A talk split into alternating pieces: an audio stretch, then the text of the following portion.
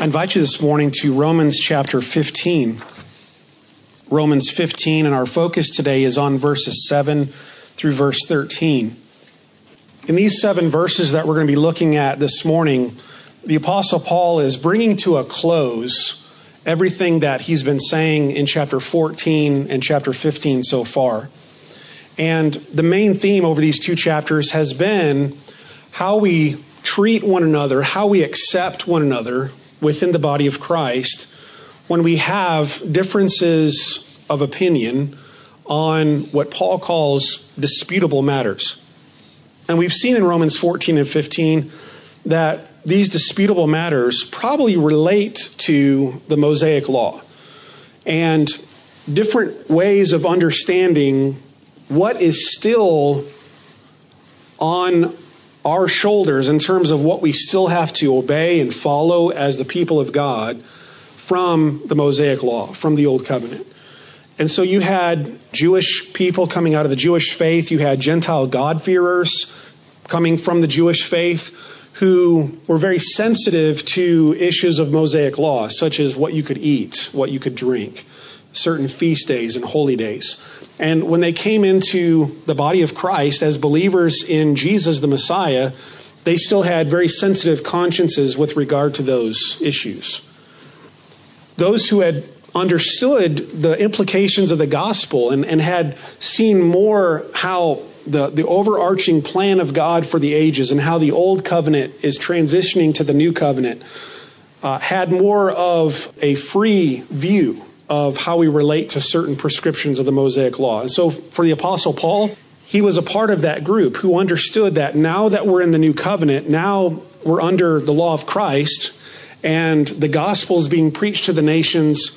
We're no longer bound by certain of these prescriptions of the Mosaic law. We can, we can eat all foods. All foods are declared clean by God. We can, in our conscience, if the Lord allows us in good faith and conscience, we can see every day as alike. Every day as being a holy day to the Lord.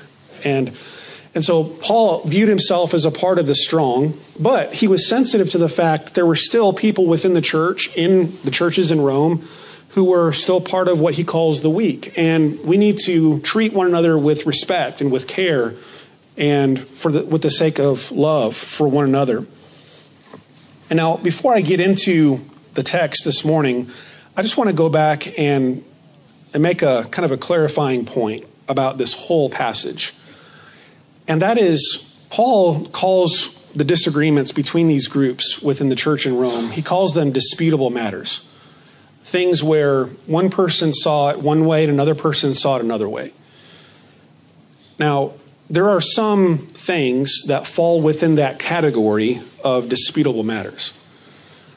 So, issues of Mosaic law that have to do with the Old Covenant, you know, Paul specifically mentions those in Romans 14 Sabbath days, feast days, certain foods or drinks that you can or cannot eat or drink. But what I want to make sure that we understand is that not everything can fit within that category of disputable matters. There are some things that Scripture commands positively or forbids negatively that cannot be shoehorned into disputable matters. So, for example, the, the New Testament, the New Covenant, is very clear that you can't steal one another's property, right? That, that was in the law of Moses, but that's still an obligation that we have as Christians under the New Covenant. We can't go around stealing other people's stuff. Um, the Old Covenant, the law of Moses, said you're not to lust, you're not to covet after what is your neighbor's, your neighbor's things or your neighbor's wife. You're not supposed to covet. That's still a new covenant command, isn't it? To, to not covet, not commit adultery, not murder. All those things are still a part of how we should live out the Christian life as, as new covenant Christians. Those things are not up for debate, are they? Those things are not what you could classify as disputable matters.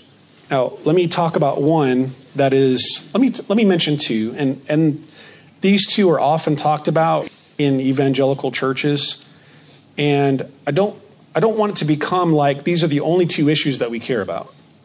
But these are the two issues that are under great assault in our culture today. And one of those is abortion, and another one is the Bible's ethic or morality on sexuality. Those things are not disputable matters. So, whether or not it is lawful or right or moral to uh, abort an unborn child, that is not a disputable matter. That is not something where a Christian, in good conscience, can say, Well, I just disagree with you about that, and we can still get along. In Scripture, abortion is murder. It's, it's murder. It is a violation of the command, Thou shalt not murder. It's not a disputable matter. Likewise, the Bible's ethic on sexuality is not a disputable matter. You know, our cult, we have, we have whole denominations of churches that have fully embraced modern society's view of sexuality. Whole denominations. What was, you know, a hundred years ago would be considered the mainline Protestant denominations in the United States of America. The United Methodist Church, Presbyterian Church, United USA, Lutheran Church.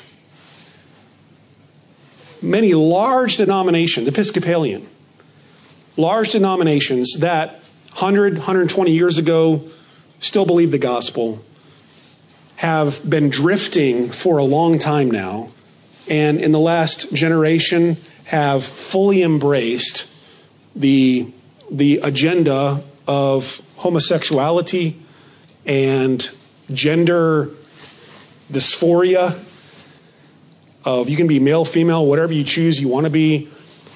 These, these liberal churches have fully embraced that. Can I say, dogmatically from Scripture, those are not disputable matters.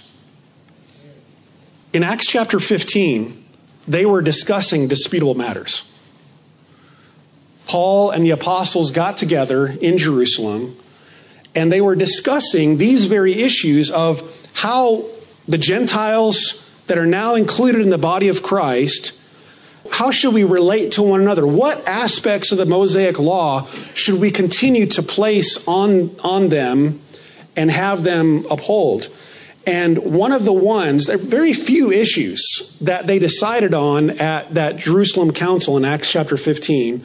One of the things they clearly decided was circumcision is no longer required. To be a part of the people of God, we are not going to require the, the, the sign of the old covenant of circumcision to be part of the people of God. But one of the things they said very clearly was that Gentiles, all those who are coming into the people of God, trusting in Jesus by faith, they must abstain from sexual immorality. And they just throw it out there as a, a blanket statement of sexual immorality. Abstain from it. Where would the content of what sexual immorality is, where would that content come from? The Old Testament. And so the Old Testament said that homosexuality is wrong and it is an abomination before the Lord. Some would say, again, more liberal, those who have drifted and embraced society's doctrine, would say, no, that, that was old Mosaic law. We are now under the new covenant. We are now free in grace. And they would go to Romans 14 and 15 and maybe say, you know what, let's just agree to disagree on this matter. And the Apostle Paul would in no way ever place homosexuality within this category of disputable matters. One reason I know that is because in this same very letter, in chapter 1, he describes homosexuality as one of the key marks of a reprobate culture. A culture that has been completely given over to its depravity has basically been abandoned by God to go deeper and deeper into depths of depravity unto their own judgment. One of the signs of that is a society that has given up the bounds of nature on sexuality and gender and said, we're going to do whatever we want. Paul says of those people, they have suppressed the truth. They're darkened in their understanding. They, they have, they've lied to themselves and to one another, and they are depraved, and they need the gospel of grace. but that is not within disputable matters. So there are some things that we can agree to disagree on and still be in the same body of Christ. Lesser matters of Christian practice. And again, I may get into huge hot water trouble for saying this, but we can disagree about whether or not it, it is okay, lawful for a Christian to take a drink of alcohol. We can disagree about that. Now, we can't disagree about drunkenness. Okay? We can't disagree about drunkenness. We can't disagree about intoxication. Intoxication and drunkenness in the Bible is wrong, it is sinful. Can we disagree about taking any drink of alcohol as a beverage? I believe we can still be Christians. We can still relate to one another as brothers and sisters in Christ and have a disagreement about that. Now, I, for myself, do not drink alcohol, have never drank alcohol. I don't consider it a wise practice, and I consider it something to be very addictive and something that leads to trouble. So I think there are principles of wisdom that speak against it, but I'm not going to say someone is not a Christian or someone is in disobedience to God if they have one glass of wine a week. Okay? I'm, I'm just not going to say that. Again, I may get in huge trouble for saying that, but Jesus turned water into wine, right? It was wine. It wasn't grape juice. He turned water into wine. That doesn't mean that we can all go out and become intoxicated. That's a disputable matter, okay? Homosexuality is not a disputable matter. The, the doctrine of the Trinity is not a disputable matter. The gospel of salvation by grace through faith alone in Christ, that is not a disputable matter. So there are some things that we can agree to disagree on as Christians and still relate to one another in love. There are some things that we can't disagree on and still be considered part of the faith, part of the people of God. Now, that was all before the passage, okay? Romans 15, verses 7 through 13. Paul says, Accept one another then just as Christ accepted you, in order to bring praise to God. For I tell you that Christ has become a servant of the Jews on behalf of God's truth, so that the promises made to the patriarchs might be confirmed, and moreover, that the Gentiles might glorify God for his mercy. As it is written, Therefore I will praise you among the Gentiles, I will sing the praises of your name. Again, it says, Rejoice, you Gentiles, with his people. And again, praise the Lord, all you Gentiles. Let all the peoples extol him. And again, Isaiah says, The root of Jesse will spring up, one who will arise to rule over the nations. In him the Gentiles will hope. May the God of hope fill you with all joy and peace as you trust in him, so that you may overflow with hope by the power of the Holy Spirit. Let's pray together. Father in heaven, we pray that you would give us understanding and wisdom and give us openness of heart to receive your truth today. And we pray this in the name of Christ. Amen. In this passage, Paul addresses an exhortation to us, the reasons for that exhortation, and then he concludes with a prayer for all of us. And so, first of all, the exhortation. The exhortation is simple, and that is to accept one another in unity. The whole point of this whole passage in Romans 14 to 15 has been this principle of acceptance. In fact, Paul is ending this section the way he began it. Chapter 14 began with accept one another, and he's ending it the same way accept one another. See one another as a part of the family of God, accept one another. And so the key theme here is unity that we would be one body in Christ. And you can see from this passage that what Paul has in mind specifically is a union of all kinds of people from all kinds of different backgrounds with different understandings of what they, they how they should please God and they're coming together and they're being united in one people. So you have Jews coming out of strict adherence to the Mosaic law. You also have pagan Gentiles who are hearing the gospel for the first time and they're trusting in Christ by the power of God, and they're all coming together in one body. And Paul says that's exactly what God wants. That's exactly what God wants. People of all races, people of all social classes, people of who are wealthy, poor, male, female, slave, free, everyone coming together in one body of Christ. Unity. And just to go back to chapter 14 and mention a few of the things that Paul said there, what does he mean by accepting one another in unity? One, without arguing and getting into debates with one another. He says that back in chapter 14. When he very first said, accept one another, he said, accept one another and not for the sake of disputing, not for the sake of getting into arguments and disagreements with, with one another. So accept one another and don't get into debates, endless debate about these things. Secondly, accept one another without condescension. Without condescension, without one looking down on the other. And specifically in this passage, that is the temptation of the strong to the weak. The temptation of the strong who have a fuller understanding of the Word of God to the weak, to those who are maybe new to the faith and still have very sensitive consciences, the, the temptation is to look down on, to condescend, to say, I am higher, I'm above, I've reached a greater state of maturity. And Paul says, don't, don't accept them, but with a, an air of superiority to condescend down to them. And thirdly, vice versa, those who are weak should not look to the strong and say, I'm, in, I'm judging you because I don't think what you're doing is right.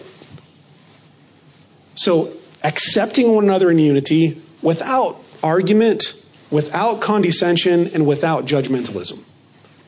That's what Paul desires. That's the exhortation. What's the reason? What's the reason? And the reason is a very gospel centered reason. First of all, is the grace of Christ. Why should we accept one another? He says, because Christ accepted us. That's our reason. Why should we accept one another in unity? Why should we welcome and love one another? Because Christ did that for us. Can you imagine two parties more unalike, more dissimilar than God, the holy righteous one, and fallen sinners.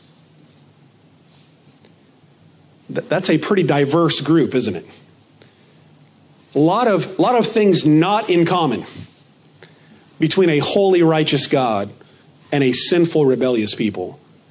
And yet, what did God do in Christ? He accepted us. He accepted us. While we were still sinners, Christ died for us. God justifies not the righteous, God justifies the ungodly. Those who aren't perfect, those who have sinned, those who have fallen, God, through Christ, by faith, justifies them and welcomes them. So, the first reason why we should welcome one another is because Christ welcomed us, the grace of Christ. So, the grace of Christ. A second reason why we should accept one another is the promises of God. And Paul puts a great emphasis in this passage on the previous promises of God.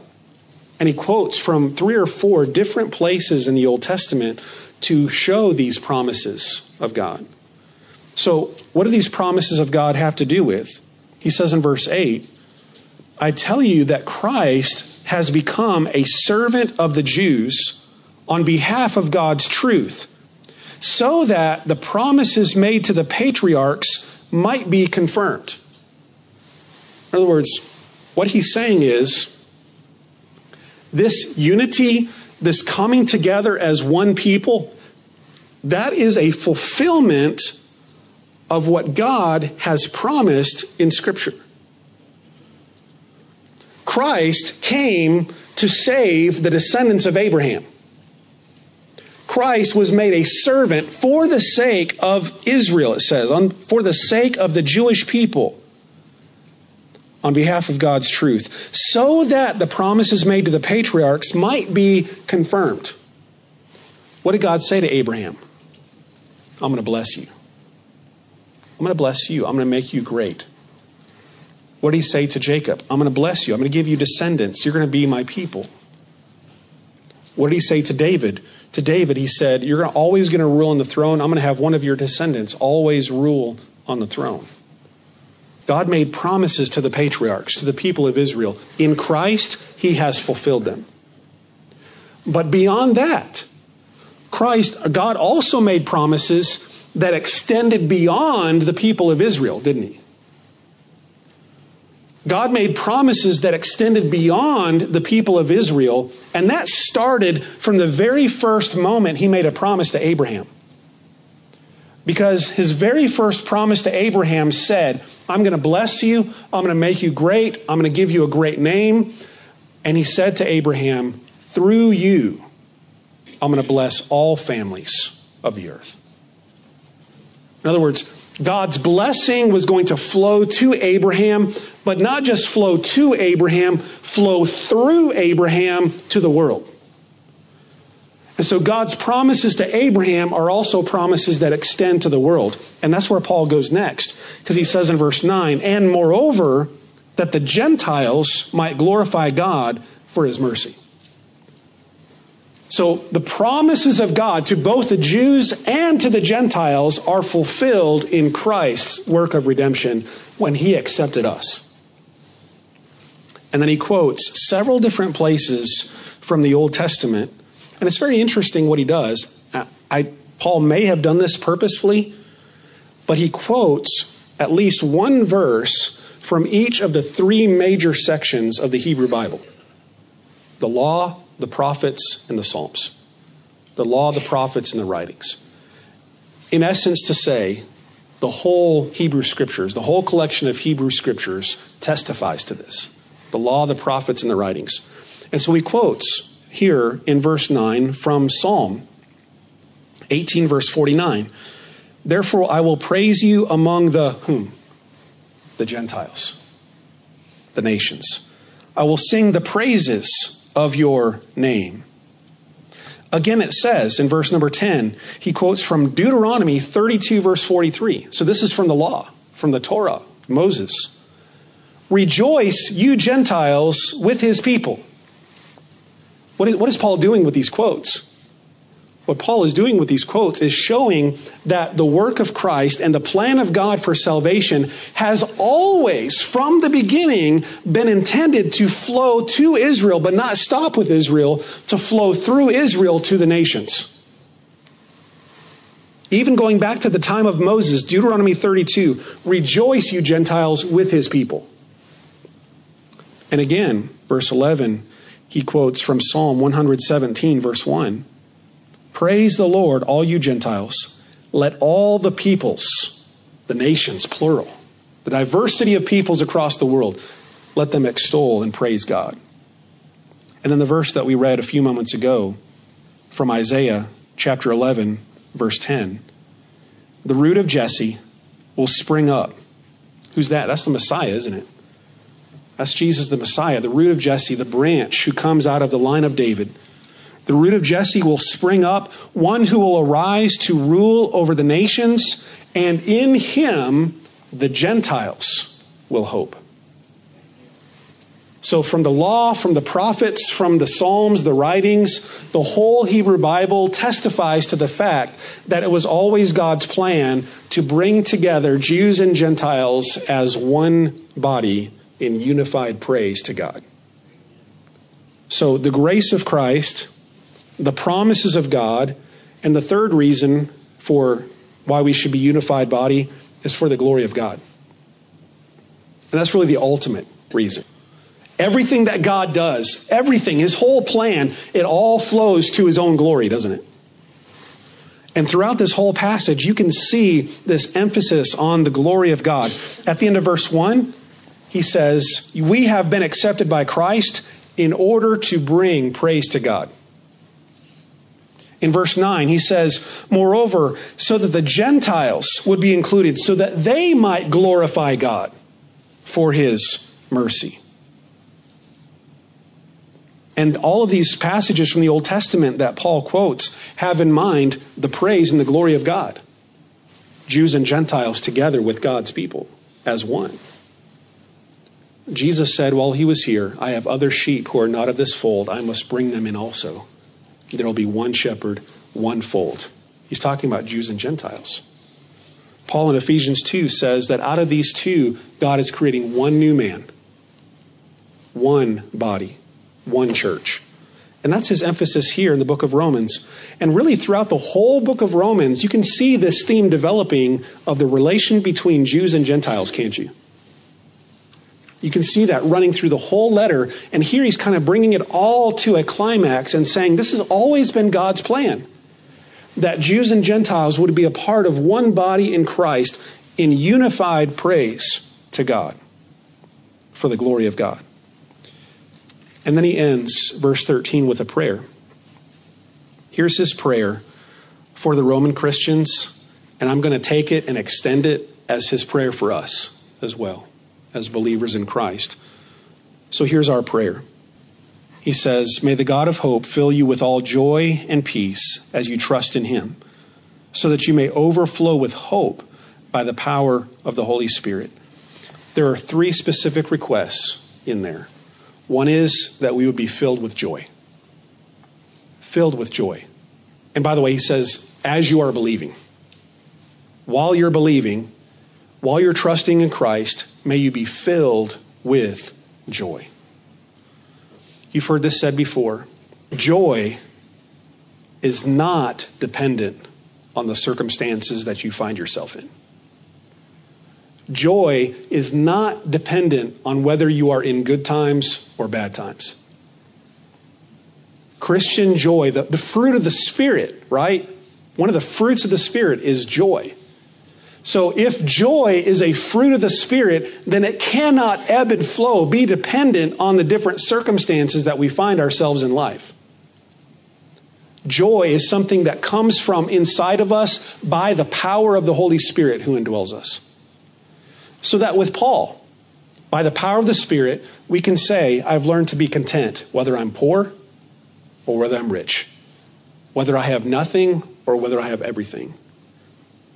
Paul lists out all the things that he has gone through. He says, I've been beaten, I've been shipwrecked, I've been stoned, I've been left for dead, I've been imprisoned. Did Paul have joy? Paul had joy in Christ. Did that mean that he'd never hurt? No, he hurt. His body hurt. There were times that Paul cried, there were times that Paul expressed sorrow.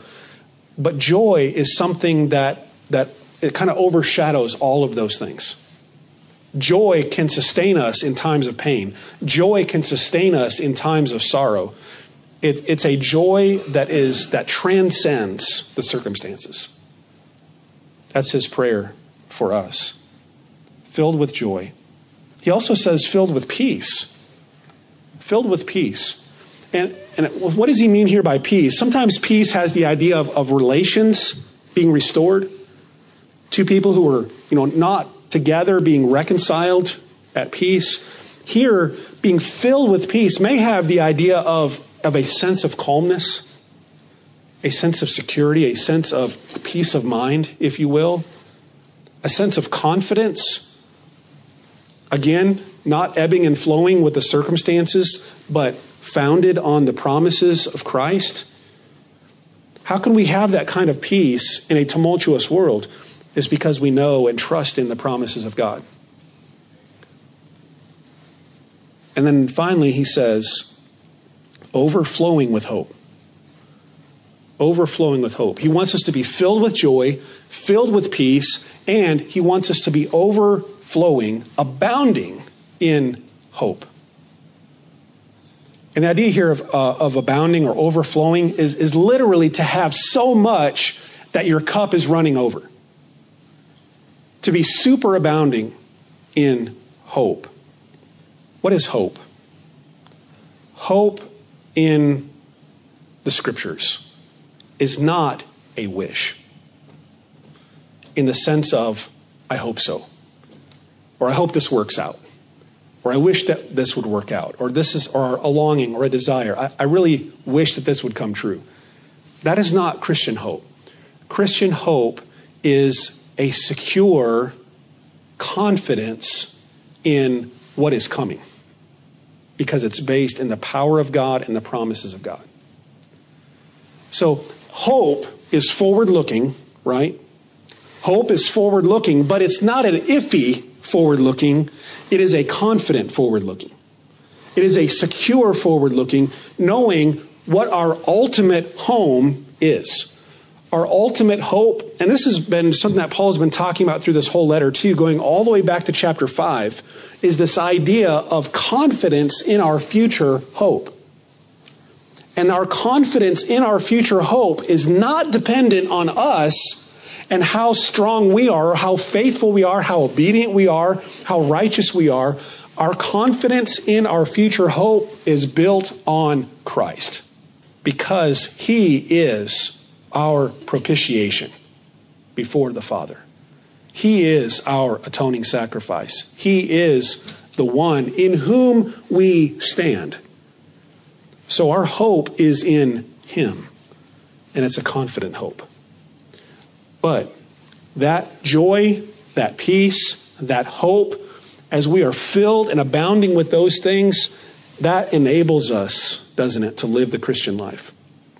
And especially, it enables us to live in harmony and unity and love with one another, even when we disagree about things, because we know that Christ has abundantly blessed us with his grace he is fulfilling his promises when he is bringing diverse peoples into one body in Christ. And he is ultimately going to glorify himself in a future glorious kingdom of which we are a part. So, in that hope, live by faith. I hope this is encouraging to you, and I hope that this prayer will be answered for you and me in our lives. Let's bow in prayer together. Father of grace, we thank you and praise you for being the God of mercy and of love, a God who welcomes and embraces sinners and saves them, redeems them with the blood of Christ, makes them a part of his family. We thank you, Lord, for all that you have done for us. Lord, as we reflect on your grace, as we think about the example of Christ, as we think about your plan of redemption and how you are working out your purposes in the world, God, may that encourage us to accept and welcome one another and to treat one another with love. Help us to be a unified church, a unified body of Christ. And Father, my prayer for that is not just for us here at Eastside and Winfield, but that your people across the world may be a unified, accepting people.